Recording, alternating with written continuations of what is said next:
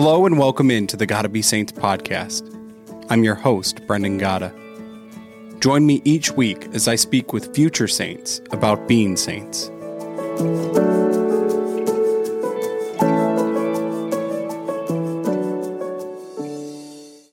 Today's podcast is titled Solitude and Silence with Father Robert Nixon. Father, how are you doing? I'm very well, Brendan. How are you? I'm doing well. To begin, I'm going to let you uh, just introduce yourself, Father, to our audience. Sure. I am Father Robert Nixon. I am a monk of the Order of Saint Benedict. And uh, my monastic community is the community of New Norcia in Western Australia. And Norcia, the original Norcia, was where the founder of our order, Saint Benedict, was born. It's uh, over in Italy, not far from Rome. But we are in outback Western Australia. We were founded by Spanish monks back in 1846 as a mission to the indigenous people of Australia. And we are the oldest continually existing religious community here in Australia and the only one founded by Spaniards. So, uh, as Benedictines, our life is focused around prayer. We pray together seven times a day, praying the divine office, the Psalms, uh, chanting them. We keep the tradition of Gregorian chant uh, alive here in our monastery. And um, we also provide ministry of hospitality in terms of a guest house, spiritual retreats. So we're a kind of spiritual oasis where people can get away from the busyness of the world. And for Benedictine monks and other kinds of monks, the cultivation of solitude and silence is uh, so important. It's an important part of our charism. We have within our monastery strict times of silence, and um, at other times we generally try to keep an, an atmosphere of contemplation. So um, I believe that this is not something only for monks and nuns, though, but something which all Christians need to incorporate in their life as a type of spiritual refreshment and strengthening. Mm, amen. Well, I've had the fortune to spend a little time with the Benedictines in Cleveland, Ohio. They have a monastery there, and I've spent a few weekends with them and always most especially blown away by the Benedictine spirituality of just hospitality. And so I'm sure it, so- it sounds like uh, your order uh, follows that as well, of course. Uh, but today, of course, we're talking about your translated book, which is Solitude and Silence, the Cloister of the Heart, which is based on the writings of Saint, or sorry, based on the writings of Thomas à Kempis. Uh, can you tell the audience, firstly, just a little bit about Thomas and, and then what inspired you to translate his writings? Yeah.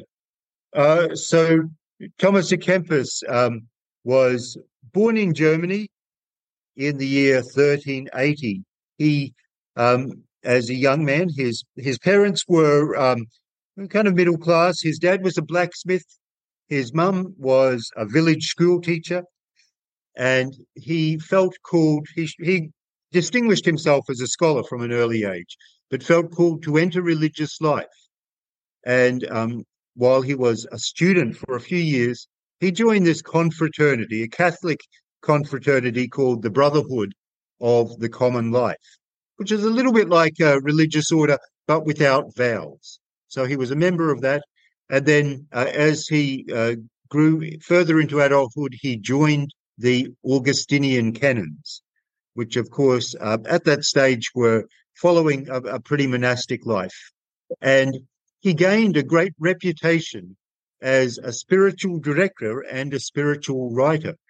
His greatest and most famous work by far is The Imitation of Christ, which is believed to be one of the most influential books of Christian spirituality ever written.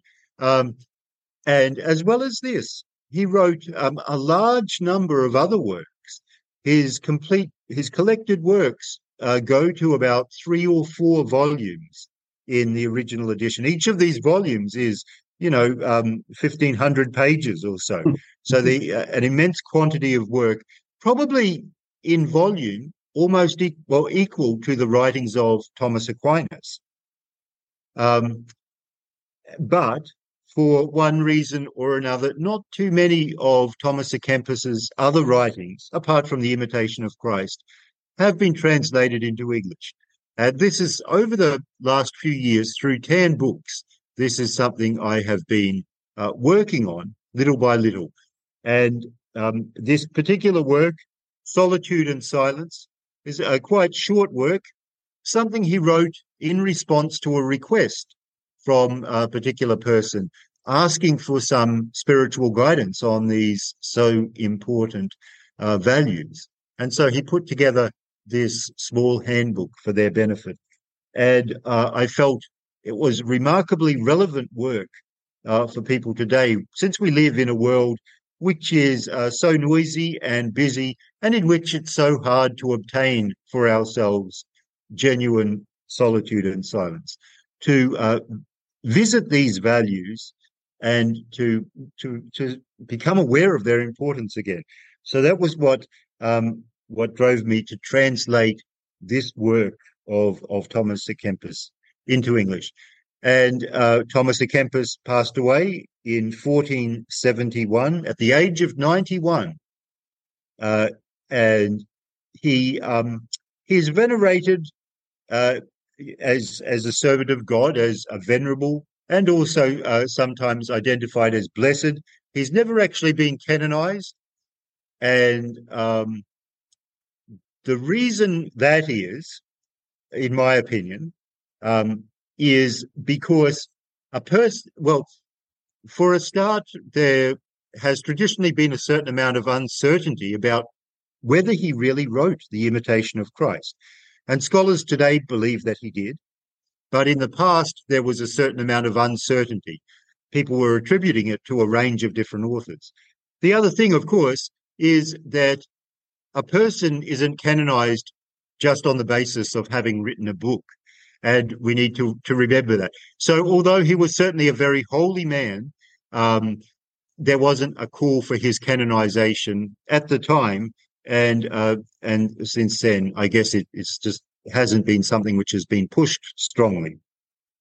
Um, but uh, you know, I think we can we can recognize him as a blessed, as one of those who are filled with a particular grace of inspiration, and with the skills to share it, both through his spiritual counseling when he was alive and through his writing now that he has passed away from this world. Yeah, well, it's beautiful. I I want to get into a little bit about the book, um, and and a thing you mentioned already. You talk about you know solitude and silence. How do these practices of solitude and silence benefit the modern layperson? Um, well, they benefit us in a, a lot of different ways. One of the first ways he identifies in solitude is mindfulness of God. And uh, God, of course, is always with us. His presence is always there. It's just that we can often be distracted from this presence. So when we take away the external distractions, whether this is interaction with other people or interaction with our own work or with electronic uh, devices increasingly these days, when we take away those distractions, we fall back upon what's left. And what's left is our own soul, our own conscience, and also the Almighty God who is with us at every moment. And so, this uh, going into solitude and silence, taking everything else away for a while, is the perfect way of coming into contact with God, who's been there all along. It's just that we've been often distracted from him. Yeah, well, this podcast is going out during the Lenten season, so I think this message is even more applicable. Um, of course, silence and solitude are always applicable, and that conversation with the Lord, of course, but especially during this season when people are going to be thinking a little bit more about the need for for silence and solitude. This is, I think, just such a relevant and beautiful topic. Um, how would you say you see individuals in today's busy world? integrating solitude and silence into their daily lives without fully adopting a monastic lifestyle? Or what are yeah. some practical tips you might give? So this, in fact, is something which uh, which Thomas à Kempis speaks about, because even in his day, uh, this was back in the 1400s. He was writing. We might imagine things were very different, but in fact, a lot of the same things, you know, gossiping, curiosity, um, idle chatter, distraction. Um, of course, wasn't with computers in those days, but was with books or with activities.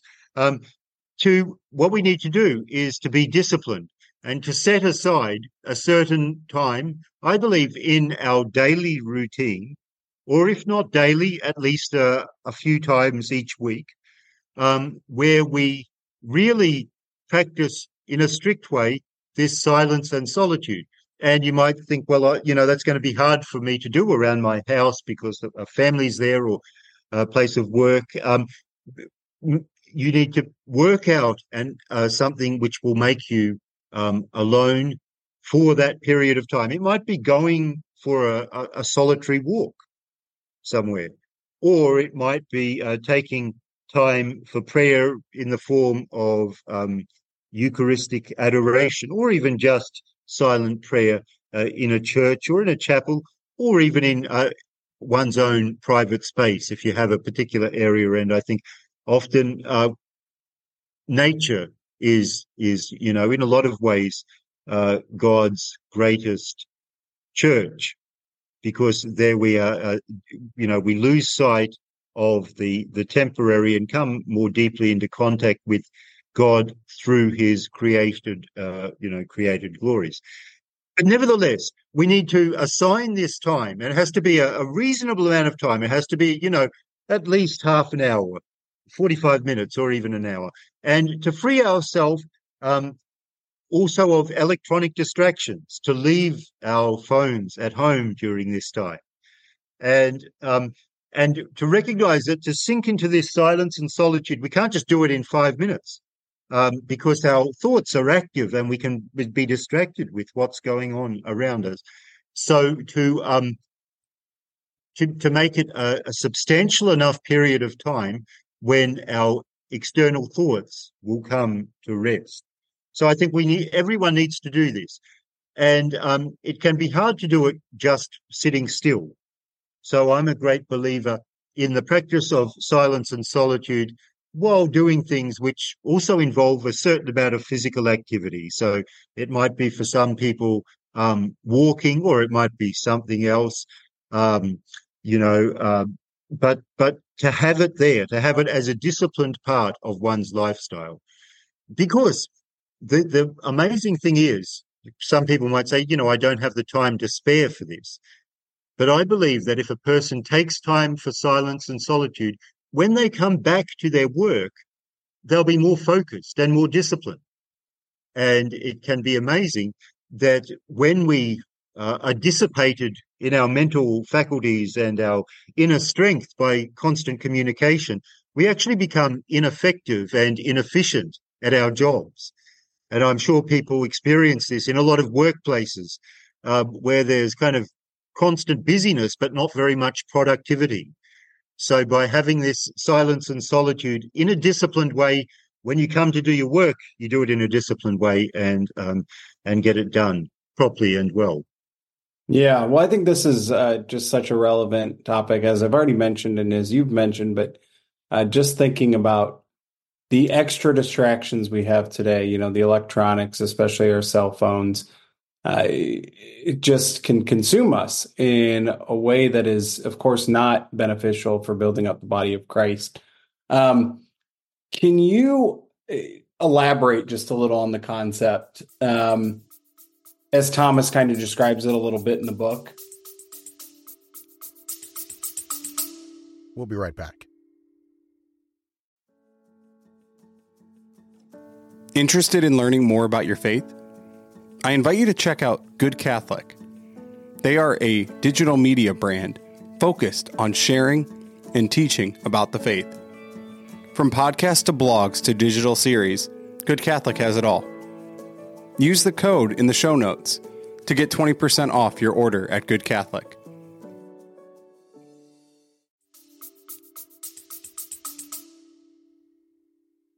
Yes. Um, so he talks, uh, you know, about the dangers of excessive speaking, of excessive communication. And this is something which um, our Holy Father Saint Benedict says in his rule as well that in much talking, you won't avoid sin.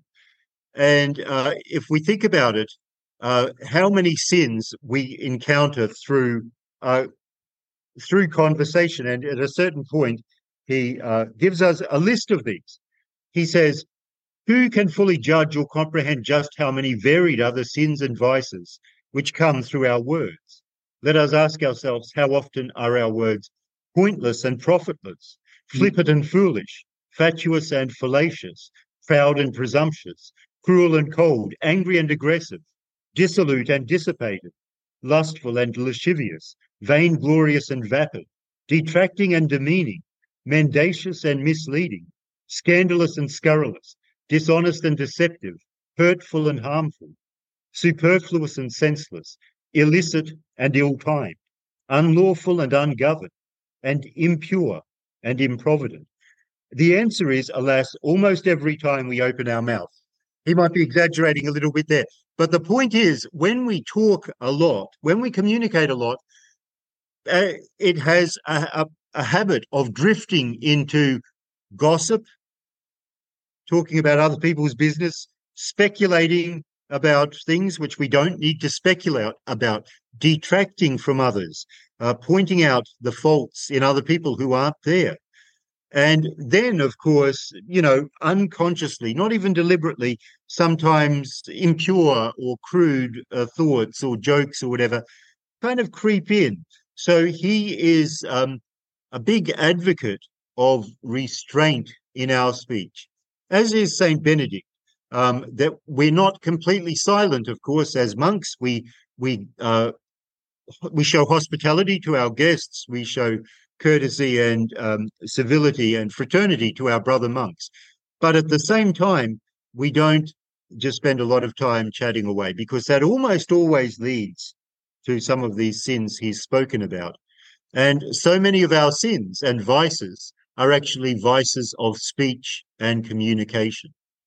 So I think uh, we need to to be very restrained about that, and and by this restraint, cultivating careful control over what we say. Yeah, I I know I've seen this in my own life. You know, the times that I get in trouble, uh, especially I think when I was a little younger, it was always when I just decided to say one more thing than I needed to. You know, just running off at the mouth, and uh, not to say I've mastered this virtue at all of self control or or prudence, but at least to some degree of at least learned the necessity for those things and trying to then achieve them. I, I just have one more uh, question regarding the book for you. I, in regarding the community aspect, how do you envision the role of community and fellowship in the context of a spiritual life that also values solitude in, in silence, as, as Thomas uh, advocates? Yeah. So this uh, community aspect of monastic life, and which um, Thomas à Kempis is very much aware of because he did also live in a community. Um, it's only in a community that we can ex- actually exercise the gospel virtues of patience and charity. If a person is all by themselves, it's really easy to be patient and tolerant and charitable. It's only when other people enter into the picture that these things can become a challenge. So um, we need to uh, to be mindful of those to show people to you know to use speech as a means of communicating uh, compassion, charity, love, respect, and so forth. One of the ways, in fact, we can do that though is often more by listening to people than by speaking. And um, this is where silence is so important, you know. And I think we should all ask ourselves you know, if I'm in a conversation with another person, am I talking more than 50% of the time? If I'm in a conversation with four people, am I talking more than 25% of the time? Or, you know, 10 people, it's 10% of the, and so forth. And, you know, um, I think realistically, um, we need to think, well, should I cut back and give other people a chance to be heard? And this applies especially to people who sometimes maybe by nature are more reserved. They might need a little bit more silence um, for them to come forth and share what they have to share. The wonderful thing about listening is not only it's an act of uh, respect to the other, but it's also an opportunity to learn. You know, as long as we're talking, we're not learning anything. We might we might think we're teaching other people things, but but we need this silence uh, to this humility to enter into silence to take on the role of the listener and learner. And if we can continue to have that role of the listener and learner throughout our life, you know, I think um, we will continue to grow in the virtues and in this inner strength, uh, which Thomas à Kempis is such a wonderful example of and advocate for. Well, if somebody wants to get the book, Father, where can they go to to get it? So I would recommend going to the Tan Books uh, website. So tanbooks.com, and you'll be able to order this uh, book. It's a very, you know, can always do a great uh, production of their books. They're very well presented and built in such a way that they they're going to last and be a thing of beauty. Um, and they also have there a number of other works of Thomas à Kempis, which I've uh, translated for them over the last few years, as well as um, as various editions of the wonderful Imitation of Christ, which is um, second to the Bible, one of the essential books which every Catholic should read at some point in their life, if not read several times. Yeah, well, I will link all of those uh, to the show notes so that anyone who's listening to this can find it. Any final thoughts that you have regarding this book? Um, yeah, I would recommend to people. Um, it gives a lot of practical suggestions about things you should do, reflect on, or or try doing, and to put them into practice. And you'll find, and I, as I translated it, I tried all of the things he suggested myself. Um, I find that they, they are, in fact, very effective and it really works. Well, I will allow us to get to silence here in just a second. I have two quick questions for you, Father. Um, firstly, who is on your Mount Rushmore of saints? Here in the United States, we have these rocks that have four presidents' faces on them. Maybe you know of Mount Rushmore. Um, yeah, I do. So I'm I'm taking that, you know, analogy or putting putting saints' faces on it. Who would be on yours?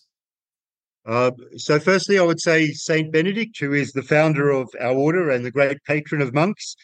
Um, Saint uh, Saint Bede, the Venerable, who was an English monk of the seventh century and um, tremendously uh, learned and with a great intellectual curiosity, but very humble. And um, then I would say Saint Francis of Assisi. Now, even though I'm not a Franciscan, Saint Francis of Assisi did live with the Benedictine monks at different stages, and you know his ideal of poverty and simplicity uh, is so very inspiring.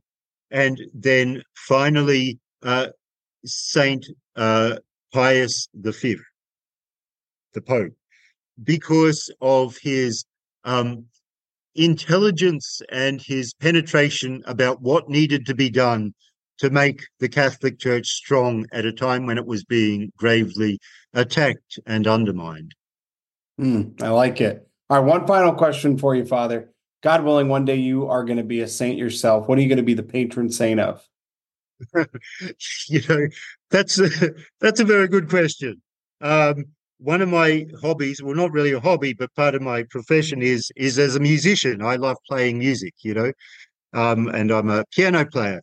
And to this day, I believe there's no patron saint of the piano. So if I ever make it to being a saint, there it is. be the patron saint of piano players. I love it. I love it. Well, thank you so much, Father, for coming on. You're always welcome. Uh, if you translate another book or you want to talk about another topic, uh, you're always welcome on the Gotta Be Saints podcast. Anyone who's at home who listened today, make sure to pick up Father's book or Thomas à Kempis's book. Uh, it is in the show notes, but have a wonderful day and God bless. God bless.